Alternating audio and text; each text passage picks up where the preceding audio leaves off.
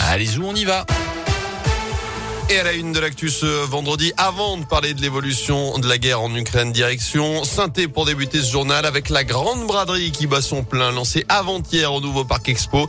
Elle a été très attendue cette année encore avec la preuve des centaines de personnes devant la porte dès l'ouverture mercredi. C'est la quatrième édition, ça va durer jusqu'à dimanche avec Morgan, Okaidi, Bonobo, Cache-Cache. De nombreuses marques de prêt-à-porter sont proposées à prix réduit. 5000 accessoires, 10 000 paires de chaussures sont aussi disponibles.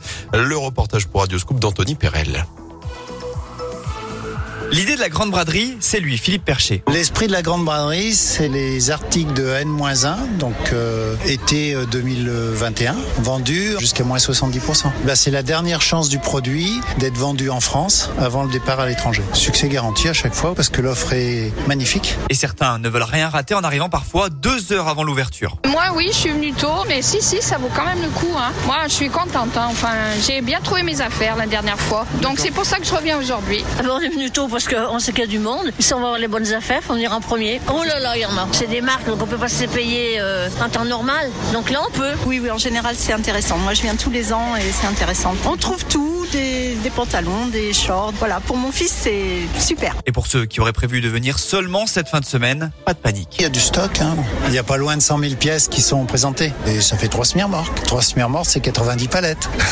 La grande braderie, c'est jusqu'à dimanche. Et ouverture dès 10h jusqu'à 19h aujourd'hui et demain. Attention, ce sera jusqu'à 18h dimanche. Au total, 10 000 personnes sont attendues sur les 5 jours de cette grande braderie au Parc Expo à saint dans l'actu également ce chiffre, une tonne, c'est le poids des dons pour l'Ukraine remis au centre communal d'action sociale de Rive de Gier. Depuis trois jours, des dizaines de sacs remplis de vêtements chauds, de médicaments, de produits d'hygiène, des couchages également, des produits de première nécessité qui seront livrés lundi prochain par les services techniques de la ville à la protection civile basée à Saint-Galmier. Elle fera partir un convoi vers l'Ukraine mercredi prochain. Notez par ailleurs qu'un nouveau rassemblement de soutien au peuple ukrainien est prévu à 17h30 ce soir devant l'hôtel de ville du Puy-en-Velay.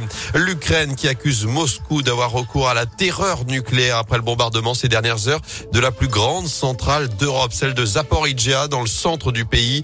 D'après le président Zelensky, des chars russes ont ouvert le feu sur la centrale. L'incendie est désormais éteint selon les pompiers. Je vous rappelle que l'armée russe a déjà pris le contrôle la semaine dernière de l'ancienne centrale de Tchernobyl, alors que les pourparlers continuent. Deuxième session hier, mais Russes et Ukrainiens se sont uniquement entendus sur la mise en place de couloirs humanitaires pour évacuer les civils sans plus de précision. La fin d'un faux suspense. Emmanuel Macron déclare sa candidature à sa propre réélection. Il le fait dans une lettre publiée ce matin dans la presse quotidienne à régionale lettre mise en ligne dès hier soir. Je suis candidat, dit-il, pour défendre nos valeurs que les dérèglements du monde menacent. Je suis candidat pour continuer de préparer l'avenir de nos enfants et de nos petits-enfants. Fin de citation. Je rappelle que le premier tour aura lieu le 10 avril prochain. C'est aujourd'hui également le dernier jour pour les candidats à recueillir les 500 parrainages d'élus. Le dernier jour également pour vous inscrire sur les listes électorales en mairie uniquement.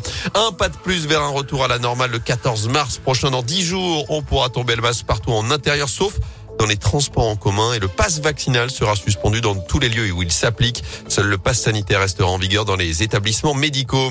En bref, une femme agressée à coups de fourche dans la Loire. Ça s'est passé hier après-midi en pleine rue sur la commune de Feur. La victime âgée de 43 ans, marchait dans la rue lorsqu'un individu de 27 ans a donc tout simplement tenté de l'embrocher. Blessée, elle a été prise en charge par les pompiers, mais ses jours ne sont pas en danger. L'agresseur, lui, a été placé en garde à vue. Il souffrirait de troubles psychiatriques.